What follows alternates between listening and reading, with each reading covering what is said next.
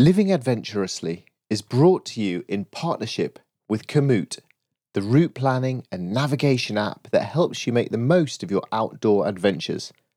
Whether you're cycling, hiking, running or bikepacking, Komoot's easy-to-use technology will get you out the door and exploring more of the great outdoors. You can see where I've been exploring by checking out the highlights of my journey on Komoot. Just follow the link in the show notes. My name is Alistair Humphreys. I set out on a bicycle journey around Yorkshire to speak to interesting, ordinary people who, in very different ways, are making an effort to live adventurously. I wanted to talk about what they do, about the barriers they've faced along the way, and to seek their perspective on some of the big questions that all of us encounter in our lives. Welcome to Living Adventurously. I've written here, needs intro music. Okay, here we go. Have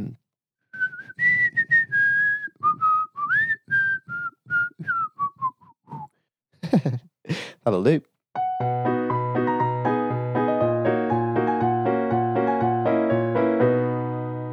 Here we go. Here I am. Final interview of the series at home.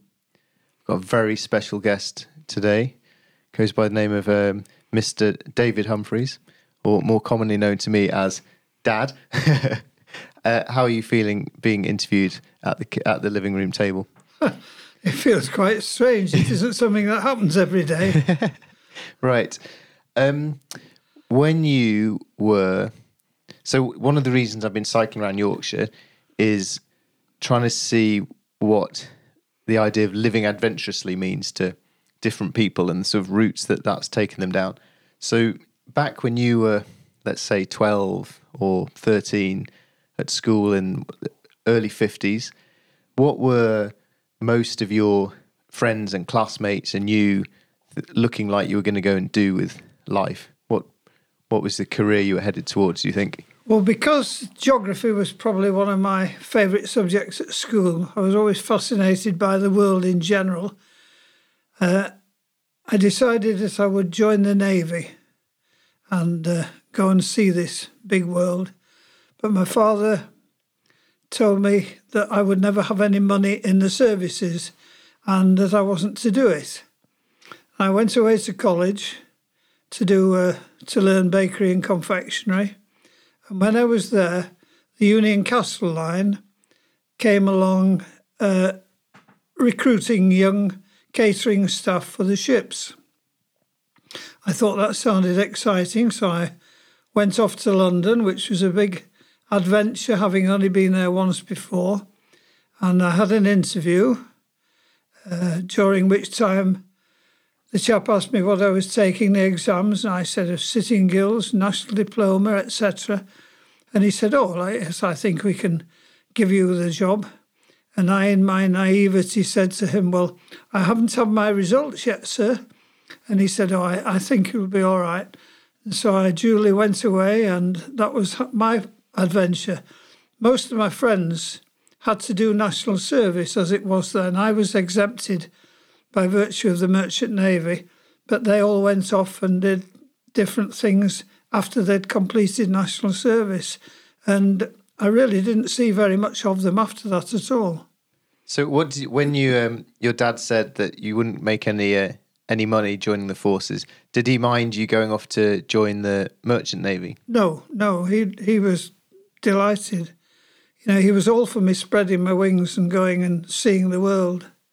It was my mother who quite on the opposite, didn't want me to leave home, as a lot of mothers don't with their sons. She was saying to me, what if you don't like it, etc., etc. But that didn't cut any ice with me. I still went away and had 12 years and thoroughly enjoyed them. So where did you go to first? Where's your first voyage? The first voyage was on a ship called the Bloomfontein Castle, sailing out of King George V dock in London. And we circumnavigated Africa, which was quite exciting. From Las Palmas in the Canaries, down the west coast of Africa, down to Cape Town, Durban, and then back up the east coast, Mombasa, Aden, through the Suez Canal, through the Mediterranean to Genoa and Gibraltar, and then back home, a 9-week voyage. Where did you get to go off the ship when you were in Africa? Did you get to visit many places? Because it was a passenger boat and I was working in the bakery, we didn't get a lot of time off. No, we'd get a couple of hours in the afternoon maybe. But I got a glimpse of places. I can remember spending Christmas Day in Cape Town once, which was quite exciting for me because I was only 18. I'd never been away from home before. And I was sitting in the park in Cape Town feeding the squirrels in the hot sunshine on Christmas Day, which seemed rather strange. I did the same when I was in Cape Town. I remember you'd said that. So when I went feeding the squirrels on Christmas Day as well. Didn't you stop somewhere like Djibouti or Somaliland? Or... Yes, yes. When we came round, we used to go to the Horn of Africa, and we did go to Djibouti, and that was probably one of the hottest places I've ever been. So that was in the Horn of Africa. So when you came home from something like that, back in the early 50s, not that many people you knew would have been to Africa. So when you came home for leave, what did they all make of your adventures? Were they not that interested? Oh, yes, very interested indeed. I bought a camera on my first voyage in Aden so that I could record where I'd been. And it was interesting because in those days it was film, of course, and the films came in either 24 exposures or 36. And I used to splash out and buy a 36 exposure. And that took me all the way around Africa in 9 weeks. So I had to ration my pictures out so I could show my folks when I got back where I'd been. That's amazing, isn't it? To tell all the way around Africa in 36 pictures. I probably took 36 pictures in Malum. Yes, amazing. Yeah, it's an amazing difference, that. So you've sailed around Africa. Where else? What other continents have you sailed to? Well, I spent the last 8 years going backwards and forwards to Australia and New Zealand. I was with a company called the New Zealand Shipping Company, a refrigerated cargo boat. So we used to take dry cargo out and bring refrigerated fruit and meat back. But the thing I liked about it most of all was the fact that there were cargo boats. And so we never quite knew how we were going out or how we were coming back. Sometimes we'd go through the Red Sea and the Suez. Sometimes we'd go the other way through the Panama Canal, depending on the ports of call for dropping the cargo off on the way. We either went to Australia or New Zealand, and then we came back usually via the South Sea Islands, Tonga, Samoa, Fiji, etc. And what were those islands like back in the 50s? Wonderful. We used to go to Tahiti before they built a landing strip, so no aeroplanes were coming in, and it was quite unspoiled. I have taken photographs there. I used to hire a scooter when I was there and go around the island on a scooter, and I've taken photographs there, and my mother remarked that it reminded her of the advert for Bounty bars with the swaying palm trees. Wow. Did you... so to and fro to New Zealand a lot, but you didn't really stop much on mainland Asia, did you? No, I've never been east. I've never been to China. I've never been to India, but I would like to very much. But I probably won't get there now. What about the Americas? Yes, I've been to North and South America. I used to go to. I was very keen on traditional jazz when I was young, which I still am. And we once went to Baton Rouge, which is the port for New Orleans. So I had one evening in New Orleans, looking at Basin Street and Beale Street and Burgundy Street, all the ones that they sing about in the old traditional jazz songs. And then I did two voyages with a company called PSNC, Pacific Steam Navigation Company. And we went down the west coast of South America. We did 33 ports all the way down to Punta Arenas down at the very tip. So whereas I've been down to Cape Horn, I've never been round Cape Horn because we turned round and came back up again. That was interesting. Did any of the ships, not round the Horn, but did they go through the Straits of Magellan, or was it just down and then back up? No, down, and we went into the Straits of Magellan and then turned around and came back up again. And did you go up any, well, this is a leading question, so I know the answer. Tell me about going up the, it wasn't the Amazon, what river did you go up? Didn't you go miles upstream? Yeah, it was the Amazon. So you were around that side as well? Went up to, yeah, I forgot about that one. That was on an old banana boat called the Corrales. We went up to Manaus. Oh, you went as far as that? Yep. Was the opera house there then? Yes. That's a crazy place to have a big opera house, isn't it? Yes, it was. Absolutely amazing. So how long did it take to get up to Manaus? Ooh, days. I would guess between 1 and 2 weeks. That was on a properly big ship, wasn't it? Yes. It was a banana boat, about 7,000 tons. So is that say bigger than a Channel ferry? Yes, not much bigger. That's amazing, isn't it, to get that up that far up the river? Well, when you go into the river, you can't see either side of it. It's that wide. It's almost like the English Channel.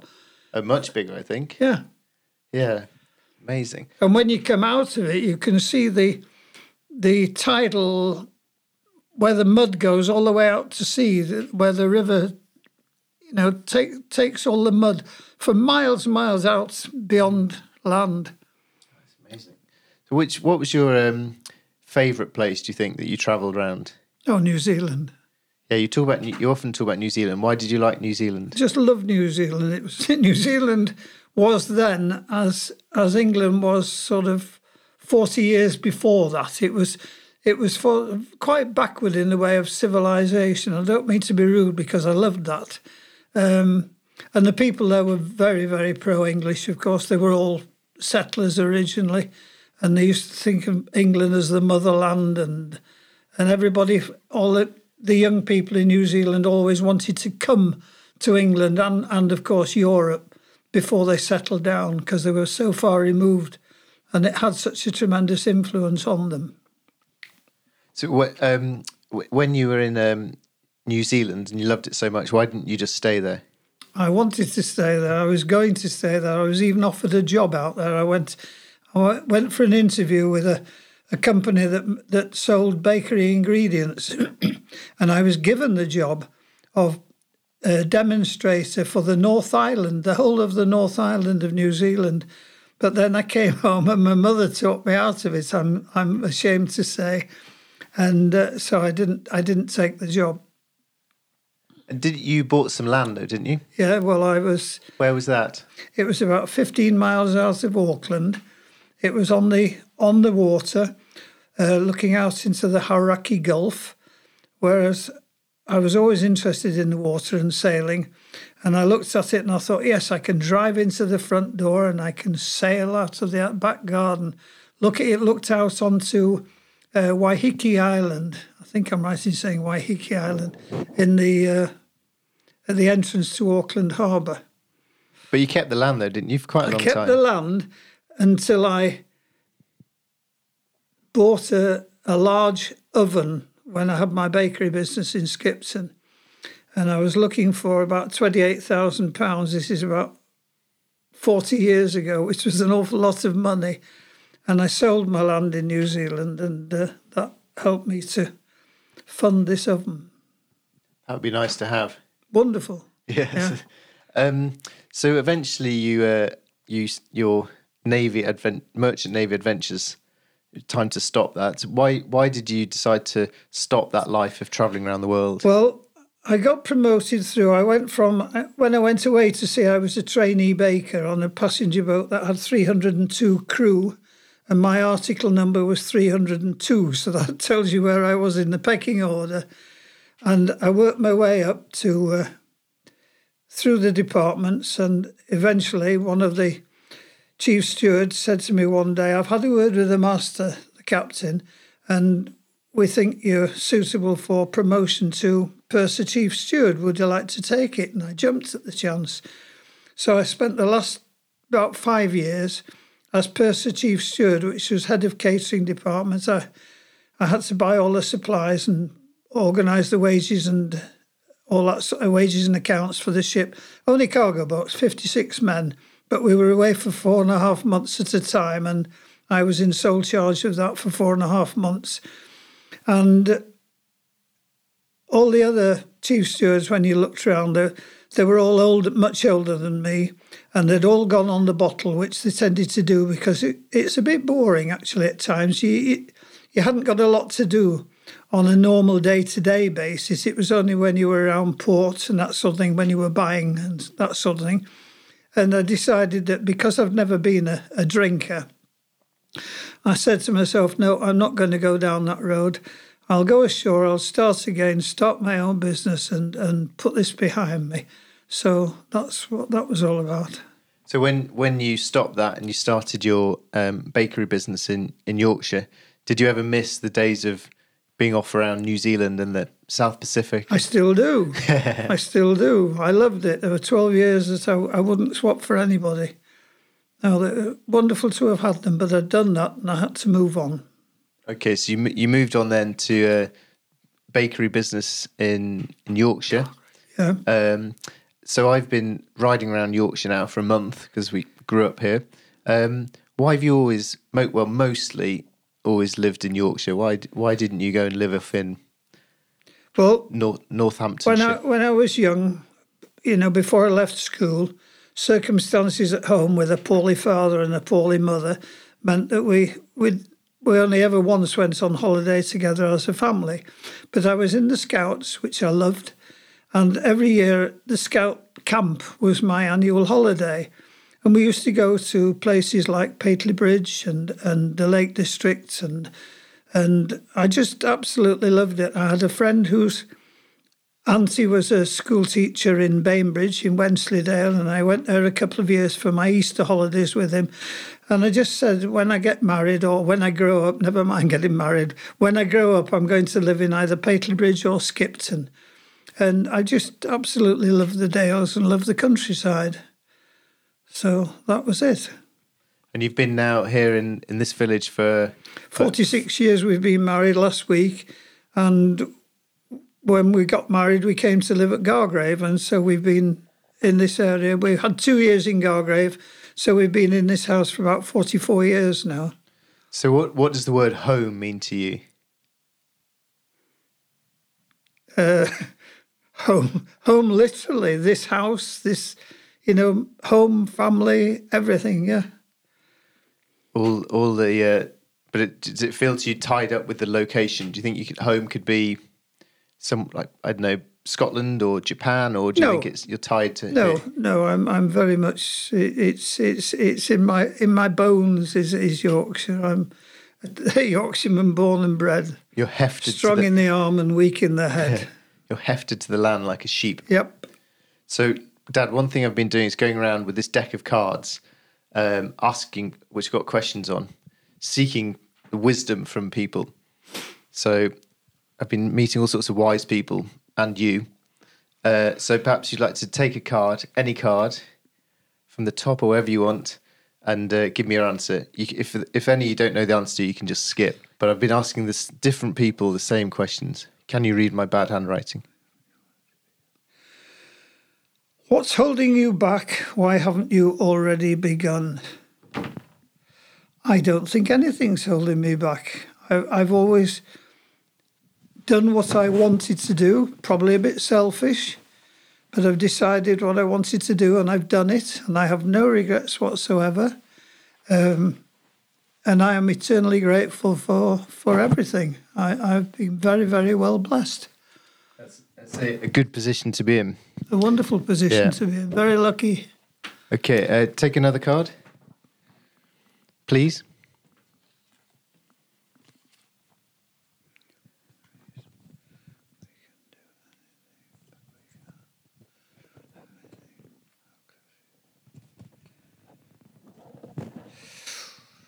Within reason, we can do anything, but we can't do everything. Oh yeah, we can do anything at all, more or less, but we can't do everything. So how do you go about making the choosing? Well, The one thing I regret is I'm quite happy with what I've done in life. I've always worked at what I wanted to work at. I've never had to sort of say, oh dear, I've got to go to work, because I've always thoroughly enjoyed everything I've done. But that's my selfish bit, you see, that I've done what I wanted to do. But my big regret, and it's quite embarrassing telling you this, is that I haven't spent as much time with my children as I should have done, because I was always seen to be working. I think you did fine, Dad. Don't worry about that. Next one. Oh, another card. Yeah. Here's an easy one, Dad. Most adventurous grown-up you knew when you... Oh, who I knew when I was a child. Yeah, so who was the most adventurous grown-up you knew as a child, if any? I can't answer that. I've always had a tremendous admiration for people like Captain Cook and adventurers, but I'm not so sure I ever knew any. I find that interesting, because I put that in because I felt similarly. I thought the nearest I could think of was Mr. Robotham from school. Yeah. But so what about your scouts? Did that feel like an adventurous thing, or was it just... yes, it was adventurous. Larking about. And no, it wasn't really larking about. It helped to form me. And I've always been very aware of the people who gave their time. The scoutmaster was the local butcher. And we didn't have a scout hut. We used to meet in his garage. And then eventually they got a group together and started saving funds, and we built a wooden hut, which was the scout hut. One of the assistant scoutmasters was a Welshman. He was only a young man. I think of it now, he'd only be early 20s, I suppose. And he was a school teacher, and he used to give a lot of his time to taking us on scout camps and around campfires singing a Welsh song called Sospan Fark, which I've no idea what it means, but he taught us to sing that. And when I think of it, as a young man, he gave his time to these sort of probably 20 young teenagers, and I just admire people who give their time to help others. Yeah, the Scouts is brilliant for that, isn't it? Okay, another one. We'll do a few of these till it's time for a cup of tea. If you could magically change one thing in your life, what would it be? I get emotional about this. That I could bring my father's health back.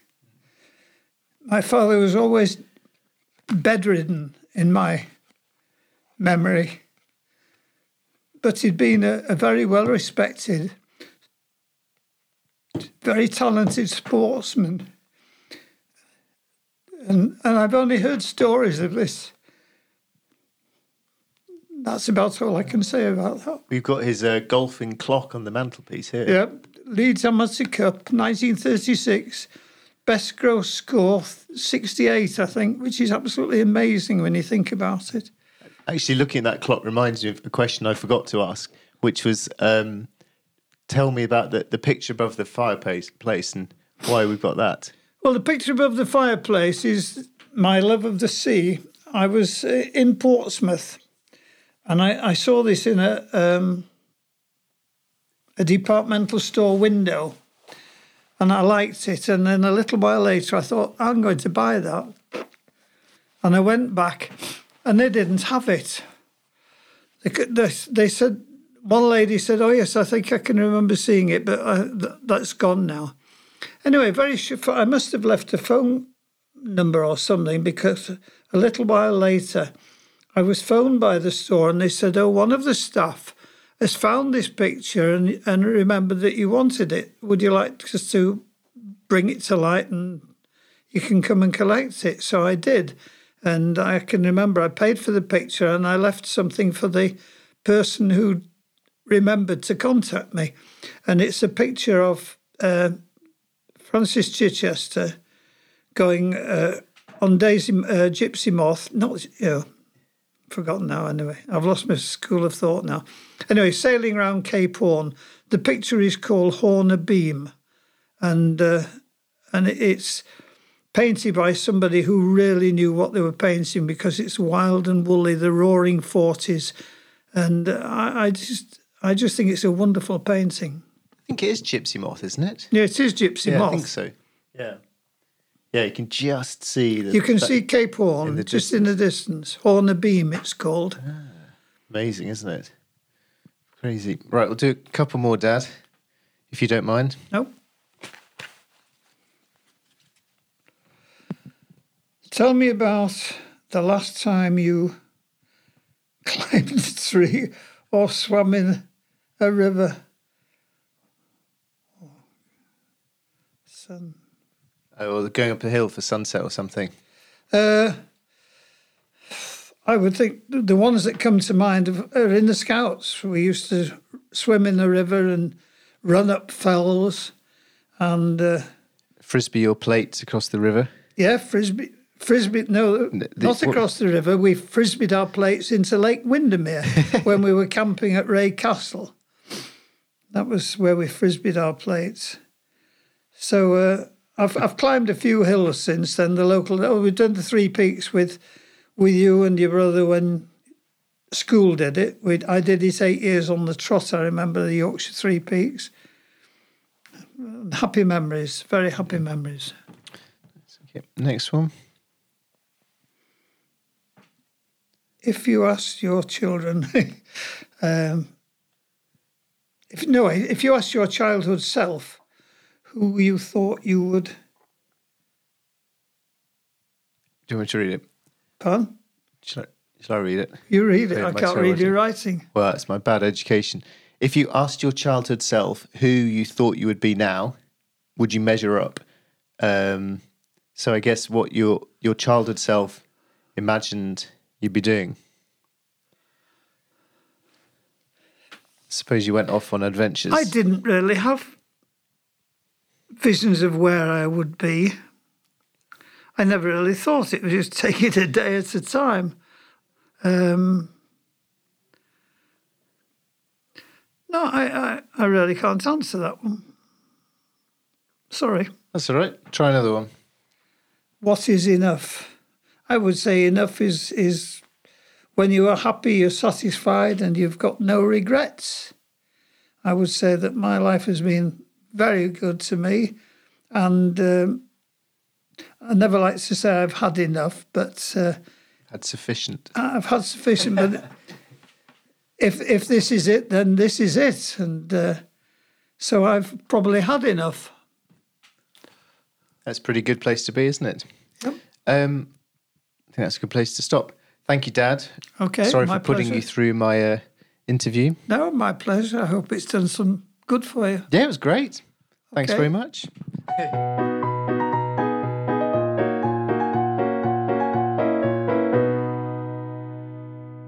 I hope you've enjoyed this episode of Living Adventurously. There's show notes from every episode on my website, alistairhumphreys.com/podcast. If you have enjoyed it, please take a screenshot of your phone and pop it up on social media, or leave a review with your podcast provider. It makes a massive difference. Thank you very much. I teamed up with Komoot to make this podcast happen. In case you missed it, Komoot is an outdoor planning and navigation app that helps you explore more of the great outdoors. One of the many ways Komoot helps you have better adventures is with sport-specific routing. Komoot doesn't just plan any route. Oh no, Komoot plans your route. Select your sport, choose your start and end points, and Komoot plots a route using the best option for you. Whether that's smooth asphalt for your road bike, quiet gravel tracks for some chilled mountain bike riding or bike touring, or a road-free trail for your walk or ramble. After that, you can personalise your route even more by dragging the pins on your desktop screen or app to include your chosen destinations along the way of your adventure. Your very own outdoor experiences are waiting for you. Go explore more with Komoot. Head to komoot.com/G and use the voucher code ADVENTUROUS to claim your free region bundle.